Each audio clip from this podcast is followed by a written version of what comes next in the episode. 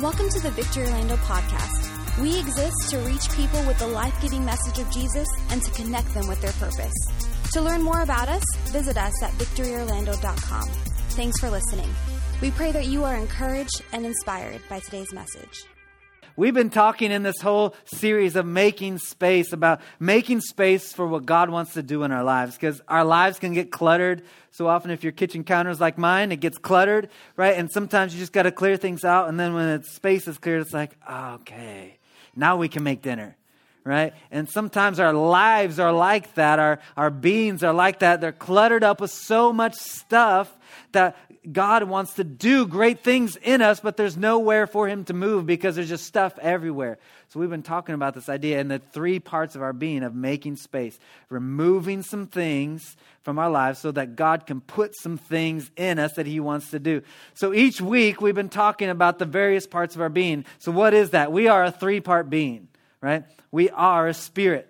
It's the most important part of us. That's the real us right? One day this body will fade away. This body is not the real us. Our spirit man is the real us.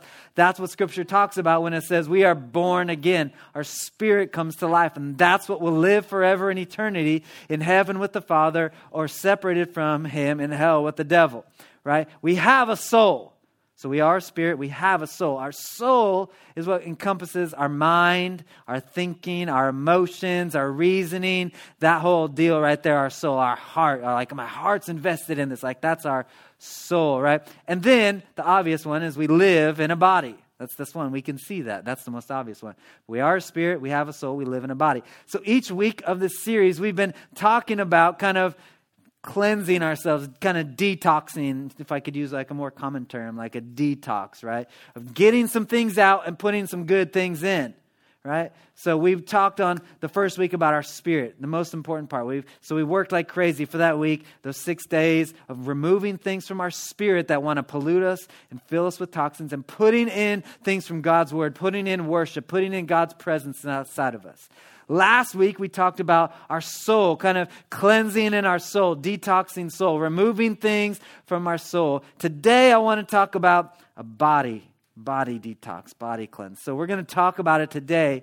And then, over the next six days, Monday through Saturday, we're going to work like crazy to detox, cleanse some things from our body so that we can put in some good things that God has for us. All right? So, let's start with our our base verse has kind of been the foundation for this whole idea. Why do we need to do this? What, what is the whole point of this? I'm glad you asked. Let's look at 2 Corinthians chapter 6. If you've got your Bible, you can turn there today. We're going to start in verse 14. Maybe you've got the free YouVersion Bible app. You can download that for free from the App Store. It's a great resource. It says this, verse 14 Do not be yoked together with unbelievers. So, what this is saying is like, hey, I know there's evilness all around you. The world is evil, there's darkness, and sometimes you can't just like remove yourself completely from it, from all the things around us, but we need to be careful how close we get to it. We need to be in this examination process, like, don't become tied to it, don't become attached to things of this world. For what do righteousness and wickedness have in common? Or what, do, what fellowship can light have with darkness? What harmony is there between Christ and Belial? Belial is uh, like another name for our spiritual enemy, the devil. What does a believer have in common with an unbeliever? And these are all like obvious answer questions, right? Like, duh, nothing, right? They're obvious. For what agreement is there between the temple of God and idols? Nothing. There's no agreement there. But we, are the temple of the living God. Like God doesn't dwell in a building. The church is great. It's great to have beautiful buildings and we can have amazing services and lights and lasers and smoke and all that. That's wonderful. That's great. But that's not where God dwells. We are the temple of the living God. As God has said, I will live with them and walk among them. I will be their God and they will be my people. It's like God is saying, He's like, hey, I want to be with you. I want to go golfing with you. I want to be at work with you. I want to be with you when you're taking your kids to school, when you're driving down I 4 and you need a little bit more Jesus. You know, like I want to be with you all the time. Some laughter says we need a little more Jesus. And, and we do. Lord, help those on I 4 right now to be safe. Praise the Lord. But, you know, the closeness that we can have with the Lord is really up to us. by how much space we're willing to make for Him, by how much we're willing to make room for Him in our lives. Because you can want to have a relationship with somebody, but if you never make time for them, you're probably not going to have a relationship for them with them. When I was first dating my wife, you know, we weren't married then, but if I never made time to take her out on a date, get to know what she likes, what she doesn't like, I probably wouldn't be married to her. Right? I had to make space for her in my life. And it's the same process with the Lord. We've got to make space for Him in our lives. If we're really going to be those people when we say, God, I want more of you. I want to know you more. I want to hear you speaking where you lead. Like we've got to make room for Him in our lives. We've got to be careful how close we are to these other things. So, how do we do that? He goes on. Here's the solution. Therefore, come out from among them and be separate, says the Lord. Touch no unclean thing, and I'll receive you. I'll be a father to you, and you will be my sons and my daughters, says the Lord Almighty. Therefore, since we have these promises, what are the promises? Promises that God will be with us, that He wants us to be our Father, that we'll be His sons and His daughters, that we'll have everything that we need. Let us purify ourselves. That means we have a part in the process. We decide how close we're going to be to the things in this world or how close we're going to be to the Lord. So let us purify ourselves from everything that contaminates the body, the spirit, perfecting holiness out of reverence for God. So we have to realize like it's a, the primary role is ours to determine the level of closeness we get to the Lord. I love the promise from James where James even highlights this as well. He says, "Draw near to God." And guess what? Oh, he draws near to us. Isn't that good?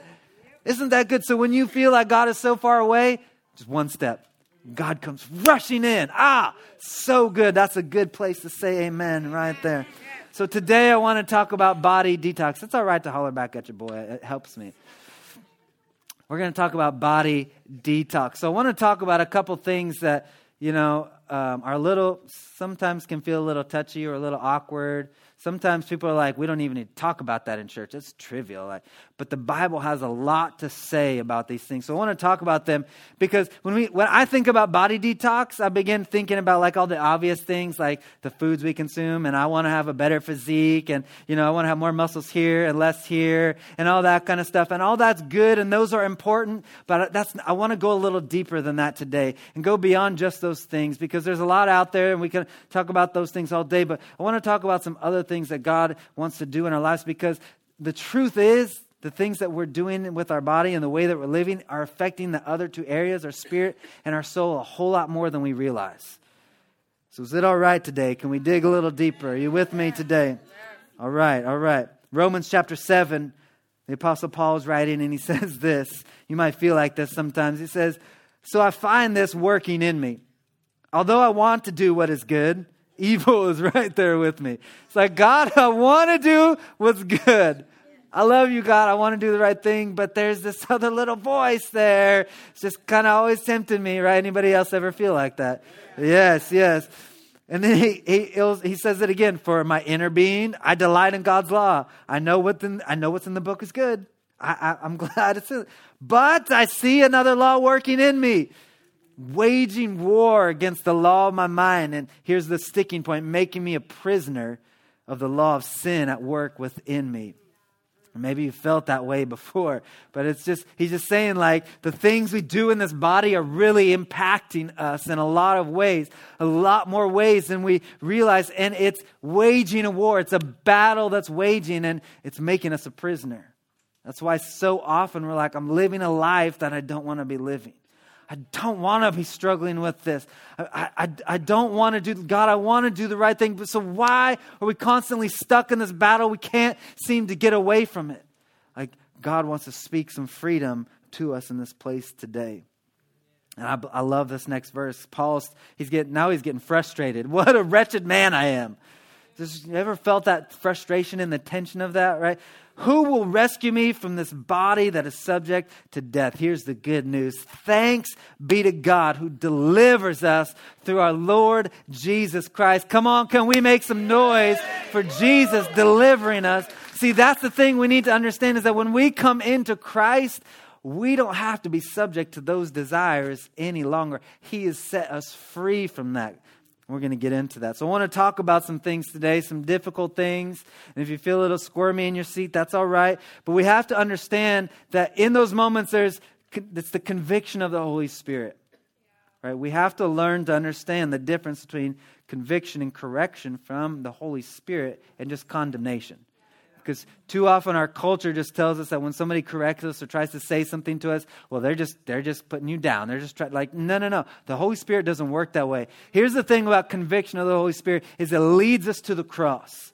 The conviction of the Holy Spirit, correction, like it leads us to repentance, right? It leads us to that place. Now, correction and discipline is not always fun. I got a lot of spankings as a kid. it was not enjoyable at the moment. Sometimes it hurts, but that's not condemnation. Condemnation comes from the enemy and it's meant to push you down. It doesn't bring you closer to the Lord. It makes you feel heavier on you. It makes you feel more like, oh, I can't believe you did that again. You're so bad. I can't. That's condemnation. It's pushing you down. It's, it's putting weight on you, where the conviction of the Holy Spirit is leading you to the feet of Jesus, where there's grace and mercy. So we need to understand and learn to dis- discover that process in our lives. So as we talk today and as we dig in a little deeper into some things that are kind of like, like let the Holy Spirit speak into your life. So we're going to work over these next six days because what we know is that what we starve will die and what we feed will grow. So these next six days, you can do six days, right? We can do six days. Tell your neighbor, say, I can do six days. Tell your other neighbor a little more convincingly, say, I can do six days. Six days, that's all I'm asking. Give me six days. We're going to starve some things, right? And then we're going to feed some other things. Make sure you feed your kids, feed your pets, and feed your spouse. Please, we don't need to end up on the news for that. Pastor tells his church not to feed their kids. No, no, no. Feed your kids. Feed your kids. oh, praise him. So, if you're taking notes today, I want you to write a couple of these things down. We're going to starve some things. We're going to work like crazy. First one is this, is addiction addiction. So, by show of hands, how many of you would say, I'm an addict? Go ahead, just lift them up. Oh, we got some honest people up here. The rest of y'all, I'm going to be praying for you this week. Some honesty. When I think about when I think about addiction, instantly my mind goes to that place where it's like, well, I'm not on drugs and I'm not an alcoholic, so I'm not an addict. But let's just define what addiction is so we can all be on the same place. Addiction is doing anything you don't want to be doing, right? It's, it's, it's being stuck with something. And all of us are in that boat in some way or another. All of us are in that place. We have addictions we're dealing with. So, how do we know if we're addicted to something? Well, I've got some questions to ask yourself. Do we arrange our schedule around it? So, what is your it? It's starting to come to your mind now. Are we working to keep it secret? Is it isolating us? right? Do the people around you say you have a problem with it? That's a good indication, right? Or worse yet, would you be able to stop? Would you be able to stop and walk away and not like, uh, I'm cool, I don't need that? Uh, we have addictions that we're facing in our lives that we need to get away from. So, what is it in your life? Maybe it's gambling. Maybe it's those lustful glances when somebody walks by. Maybe it's pornography. Maybe it's Hulu. Some of us are addicted to Hulu, right? I don't know what it is for you. All of us, it'll be different things. But the reality is, is that God doesn't want us to be stuck there. And the good news about God is He's not just like, don't do that. He's God, God's ways are life giving. It's always a way out. And with the Lord, like anytime we're facing anything, He's like, I've just got something better for you if you just come this way. Right? That's the heart of the Father. So in, in, Romans chapter 6, we rewind a few verses from where we were just reading with Paul, and he's writing this to the same people, and he says, Therefore, don't let sin reign in your mortal body. Like, don't let sin be in charge of you, right? Don't let it, because if you do, it, you'll obey its desires. So don't offer any part of yourself as sin to, as an instrument of wickedness, but instead offer yourselves to God as those who have been brought from death to life and offer every part of you to him as an instrument of righteousness. For sin shall no longer be your master because you are not under the law, you are under grace. Come on, somebody say amen right there. See, this is the thing we need to understand is that sin is not our master. For those of us who've received Christ, it tells us right there that we have been brought from dead to life. That's the part of our spirit. Our spirit man, who we really are, comes alive. And when that happens, we are no longer slaves to sin. We are no longer under the authority or the power or the dominion of sin. Like we are now under the grace of Jesus. So sin has no power over us. So I don't need to live my life in this battle, this war with sin, like, oh, I wish I could do what was right, but I just keep doing. No, we have been set free from that. We just need to take some steps away from things and get closer to God because that's where grace is. That's where freedom is. There's no grace and freedom in the world. There's no grace and freedom from sin. We've been set free. We've been delivered. We have the grace of God in our lives, and I'm so thankful for it. Come on, sin is not our master. That's good news. Let's take another step deeper. Is that all right? Come on. So here's the second one debauchery. That's a big word. I know everybody's looking up at the screen. How do I spell that? I. I had to make sure I was spelling it right too because it's a big word. It's one of those fancy Bible words. And um, it is a word from the Bible. And I try not to like, we don't want to have like a bunch of Christian lingo that like when somebody comes into the church, like, what does all that mean? Like, we just need to use normal words. But this is an actual word from the Bible. And so I wanted to use it because it, it, it just simply means like letting your senses call the shots. If you look it up in the dictionary, the dictionary definition is indulging in your sensuality. That's debauchery, indulging in your sensuality, letting your feelings call the shots. It's a serious issue in our society today, and it really has to be, it really needs to be addressed more for us as Christians, not letting our feelings, our senses make decisions. Right? See, the generations before us, they were raised on much more like moral absolutes, like this is right, this is wrong, there's no middle. Like, no matter what, even in that moment when you feel like I should do the right thing or do the wrong thing, like there's that thing inside you that comes out like they were taught, like, no, that's wrong. And even if you still do the wrong thing, you knew it was wrong. You're like, you know, they had this moral this moral compass, but the generations today, it's not, it's not the philosophy that's being pushed out there today. It's today, it's do what you feel. If that feels right to you, that's who you are. Just go with it. Like that's what's being pushed today is, is no, right or wrong, isn't it? Listen, there is a right and there is a wrong. And we get that from the Word of God. We don't need to be people who are guided by our feelings because feelings are crazy. Feelings are like that old almond joy commercial. Sometimes I feel like a nut, sometimes I don't. right? So true. Like isn't it true? You can wake up and you're like, one moment you're like, let's go. And then the next moment you're like, I can't believe I have to go there. I don't even like going there. You know, feelings just are fickle. They come and they go. They blow with the wind. They can change when somebody looks at you funny. And then when somebody smiles at you, you're like, oh, all right, now I feel good. Right? You know, like feelings. And no wonder when we have people, and a, a, a generation of people that are learning to make decisions based on that, no wonder we have so many people who are depressed, full of anxiety, who don't know, you know, up from down, who are full of disorders and bipolar. No wonder because we're making decisions based on our feeling. But we are not supposed to be people who make decisions based on feelings. Your feelings cannot be trusted. So we're not going to make decisions. We are people, we walk by faith, not by sight. We are people, we make decisions based on convictions from the Word of God, not on our feelings. Listen, choices lead, feelings will follow. We cannot make choices based on our feelings. We've got to begin to decide what God's word says. Even the things we put inside of our bodies affect that, right? Ephesians 5:18 says this, don't get drunk on wine. Why? Because it leads to debauchery. Instead, be filled with the Spirit. So it's like he's saying, even be careful about what you put in your body. We've all been around that person who puts too much of some kind of substance in their body, right? Maybe it was you. That's all right. We love you. And what happens when we do that is like all of a sudden like our senses are blurred and kind of like like that's when we make dumb decisions right? We're we're incapacitated like that moment like that's what he's saying. It leads us to that moment of making decisions based on how we feel because our senses are dulled. But instead of doing that like be filled with the spirit. Let the spirit of god inside of you lead you on a path to make decisions not by something we put in our body. Now i can't even think clearly. I can't hear god because I've, I've got this other thing in me that's, that's leading my body. Instead, be filled with the Spirit. Can we go one more step deeper? All right, here's the third one sexual immorality. It's a big one. This is a these two words are from the Bible as well. I didn't make them up or pull them out. These are from the Bible. And the Bible is very vocal on the topic of sexuality and very plain and very clear.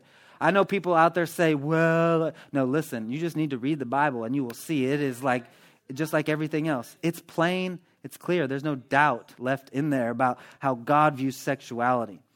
So, this term, sexual immorality, we need to really define what it is because if we're not careful, it can be like addiction. And we're like, well, I don't do that kind of sexual immorality, so it's okay. Like, that's not what I'm involved. So, let's just define how the Bible, what we're talking about here. We get our two English words there from one Greek word, and that Greek word is porneia. Okay? That's where we get our English word now, pornography. But this word porneia doesn't necessarily mean pornography, how we think about it. Okay? It means all sexual sin outside of marriage. That's what this word porneia means. Sexual sin. That's not that, that's outside of marriage. And we need to just understand that we're talking about marriage is defined by God and not by a government. Government can decide what they want, and that's fine, but we, you know, we can't unwrite what God has written, and as believers, we follow what God says. Right? And I mean, you can you can read the scriptures for yourself. Scripture very clearly defines at the beginning of Genesis marriage is one man, one woman, as a man leaves his father and mother and is joined to his wife. And that's what God defines marriage as. So that's what we're talking about here, right? I'm not picking on any one group of people, right? There's none of that, not singling anybody out because all sexual sin outside of marriage, that's what we're talking about. It's all sin. It's the same. So whether we're talking about lust, whether we're talking about pornography, whether we're just talking about, you know, glances, those flirtatious things where we got going on, you know, whether we're talking about, you know, cohabiting or just, you know, sex before marriage, whether hetero or homosexual, it doesn't matter. It's the same. It's not singling one out, says well, this one is worse than that one. This is the same thing that we're dealing with right? And maybe you're here, maybe you're walking through some of that right now. And I just want to tell you, like, God's not mad at you. And we love you. You're welcome here. So figure out whatever you got to figure out. Just ask whatever questions. Like, this is a safe place. You are welcome. I just want you to know that. But, let, we, but we do have to be honest about what Scripture tells us, right? 1 Corinthians chapter 6, verse 15, Paul is um, uh, this is before where we've been looking at our, our, our, our, verse here. And he's writing to this Corinthian church, right? What you need to understand about the city of Corinth is that the city of Corinth was the home of the temple of the Greek goddess Aphrodite, right? She was the goddess of the little g goddess of love, right? Ooh, love. Come on. So, what would happen when people would travel from all around to worship this little G goddess. And what they would do in the act of worshiping at this temple is they would engage in these sexual encounters with prostitutes as their worship. It's crazy. Can you imagine like coming to church? And, let's not imagine that. Rewind a little. Woo! Now my cheeks are red. Good to have fun in church. So Paul is writing to this these Christians at Corinth who are still participating in this, you know, like he's like, guys, I've got something to tell you, right? So he says, don't you know? Like maybe you just didn't know. Maybe you, that you didn't know that your bodies are members of Christ himself, right? Oh, that's right, because God doesn't dwell in buildings. We are the temple of the living God, right? Maybe you just didn't know. So shall then take the members of Christ and unite them with a prostitute? And then he gives us the answer. Never. Never. He's the, he's the real Captain Obvious right here, the Apostle Paul. And he's using this word unite. It's a unique word, and he's kind of used it in this text, text to kind of get our attention, to kind of shock and horrify people a little bit.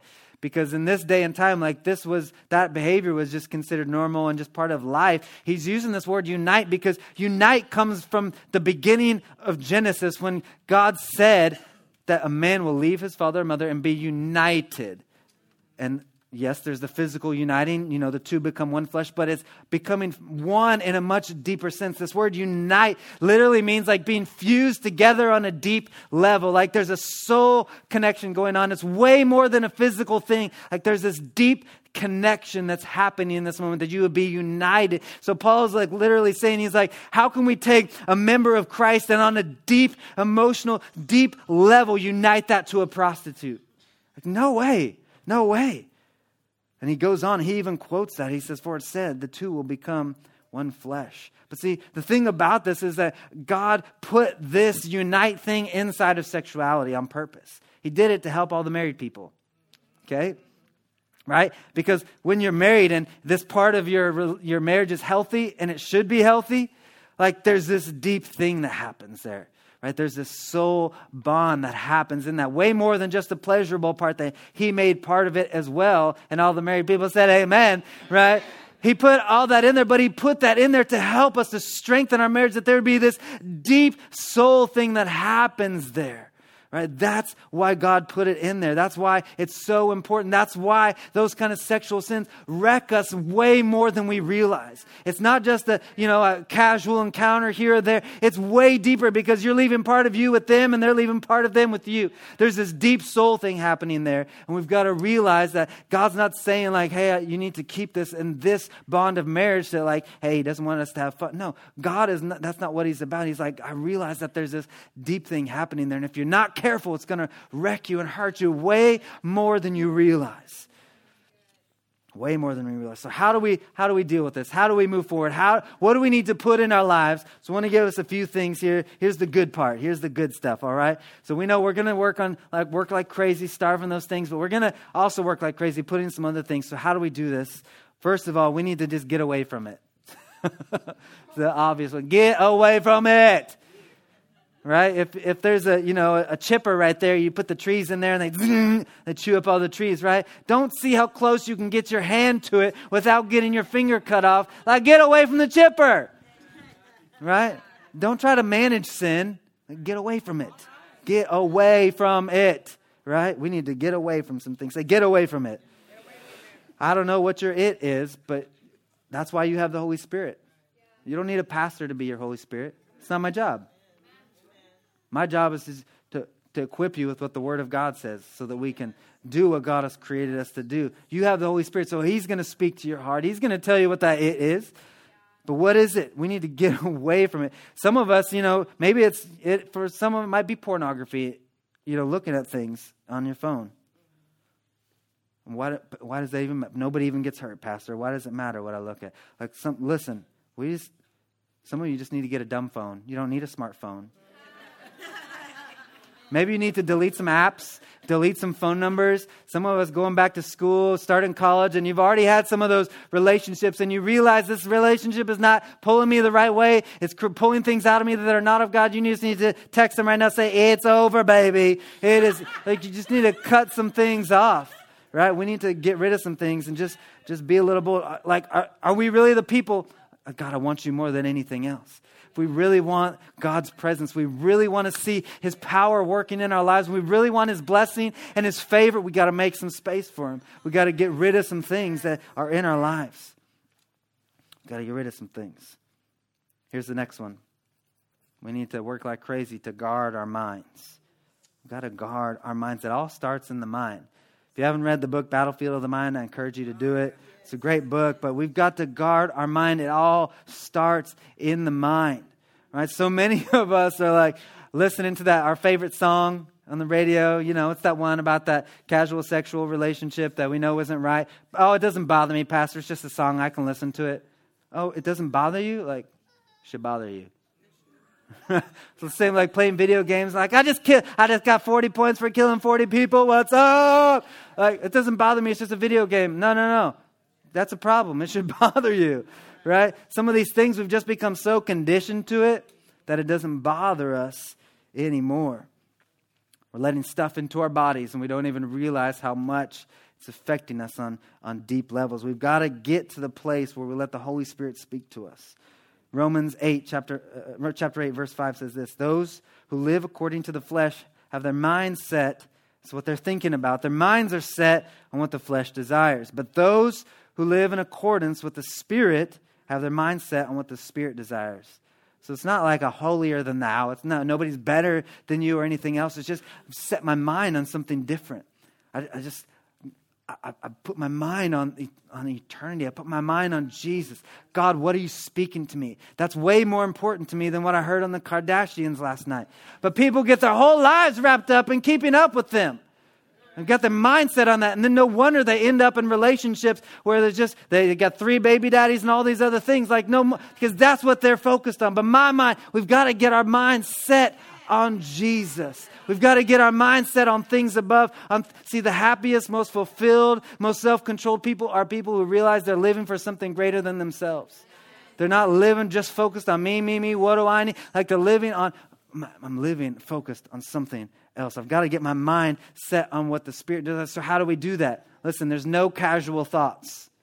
Like we've, we've got to realize if we want our mind set on what the Spirit is, like we've got to realize there's no casual thoughts. Right? So we don't just have a thought, oh, that was a nice thought. No, like every, every thought that comes into my mind, I've got to take it captive. Now I've got it captive. What do I do with it? I, I, compare it to the knowledge that I have of Christ. That's the Word, that's the Bible. So I have a thought that comes in. Does this thought match up with what the Bible says?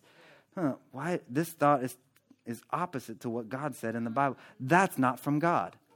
I'm not keep like I'm not keeping that thing. I'm going to think on things that are holy, honest, lovely, pure, just, a good report. Then I turn around, I go down the hallway, another thought comes in. Oh, that's not like I got to compare that one. Like that's the process. That's how we get our minds set on what the spirit desires and not what the flesh desires. There's no casual thoughts. We've got to begin to replace that stinking thinking with what the word of God says to get our minds set on the spirit because once our mind is set on what the spirit is, like none of that stuff matters anymore because now all of a sudden sudden we want what the Spirit wants. We want to see God's presence. We want to see healing. I want to lay hands on the sick and see them recover, but I can't because I've been all wrapped up in all this other stuff. So, how can the power of God flow through me? You realize that's what Scripture says, right? That those who follow Christ, that we will lay hands on the sick and they will recover. That's the power of God flowing through our lives. But the power, is it getting through or is it blocked up, held up by all the other stuff? Got to make some space for some things. We've got to take our thoughts captive. I'm preaching about 83% better than y'all are. Amen. I know it's severe. You're right. Some of you are thinking that, wow, Pastor, that's, that's severe. Absolutely, it is. But you see, I'm just, I'm just trying to get my mind focused on what the Spirit says because I was created on purpose I have a calling of God in my life. God gave me a race to run. He's put people in my path I'm meant to encounter. He put His very Spirit inside of me. He put His power inside of me. I, I'm the righteousness of God in Christ Jesus. I've got something to do. I ain't got time for all that other stuff. So, yeah, I've got to do whatever it takes to get my mind set on what the Spirit says. So, yeah, it's going to be severe of cutting some things out. Here's the last one. Here's the last one. We got to go all in with God. Kind of go all in. Some of us have been living our Christian lives like this. God, I, I got one toe in. I'll add that second toe today, God. All right, all right. Some of us have just been playing hokey pokey too long with the Lord. Like, I got one arm in, I got one arm out, I got one. I'm going to, know, we'll skip the shaking. We've been playing hokey pokey too long, and today's the day. It's time to go all in. It's time to go all in. It's just, it's just the deal that we've made with the Lord. Scripture says we're not our own. We've been bought with a price. So the deal I made with God was that, you know, He makes with us. We have sin. He's like, you got the sin thing. You need to take care of it. Well, the only payment for sin is in, is in death. So if you die with sin, you got to go pay for it in hell. Hell's not a place that God will send you if He's mad at you. It's just a place people can go pay for their own sins. You don't have to, though. Your sins have been paid for. But if you want to pay for him, you're welcome to do that. He's going to let you. But you don't have to because he sent his only son because he loves you so much. So Jesus came. That's why he came to pay for your sins, past, present, and future. What was the payment? The cross. The cross was the payment. Jesus died for us so that we could be set free so we wouldn't have to pay for our own sin. So we could go all in with Him. And that's what He asked for in return. I'll pay for your sins. I just want all of you. I want all of you. I want to be with you. I want your heart. I want I want to be part of your thoughts because I've got so much for you. I've got more for you than you can imagine. I've got more for you than you're experiencing from Him right now. He's got more peace for you. He's got more blessing for you. He's got more of His power that He wants to give you. He's got more than you're experiencing or you can dream up right now. We've just got to position ourselves to, with Him. We've got to go all in. We've got to go all in. See, what I've learned is that sin loses its, its appeal when you find something better, right? It's like, that's why, for me, like, you know, adultery is like, that's not a temptation for me because I found something better. Scripture says, He who finds a wife finds a good thing. I found the best thing. I love my wife. That's why, uh, like, you know what I'm saying? Like, so that's like not a thing. I found something better. So that's not a, like, that's no problem, right? Sin loses its appeal, its attraction when we find something better. Man, God has better things for us than anything this world would bring our way. God has greater things for us. It's not trying to be perfect. no, don't nudge your spouse right now and be like, nobody's perfect right? I'm not perfect. None of us will ever be there. It's not we're trying to be there. It's just that we're trying to be focused. We're trying to get our eyes above ourselves. We're trying to get our eyes fixed on Jesus, to get our mind fixed on what God wants for us. Because when we get to that place, man, look out, baby, because nothing can slow us down. The blessing of God will just flow out of you. The power of God will flow out of you. There'll be so much happening in you. And be like, God, this is so good. You have so much better for me than anything this world has. And that's when we step into that place where like sin has no control over us. Sin can't even appeal to me. Like that has nothing, it's not my master because I'm under grace. That's how we get to that place.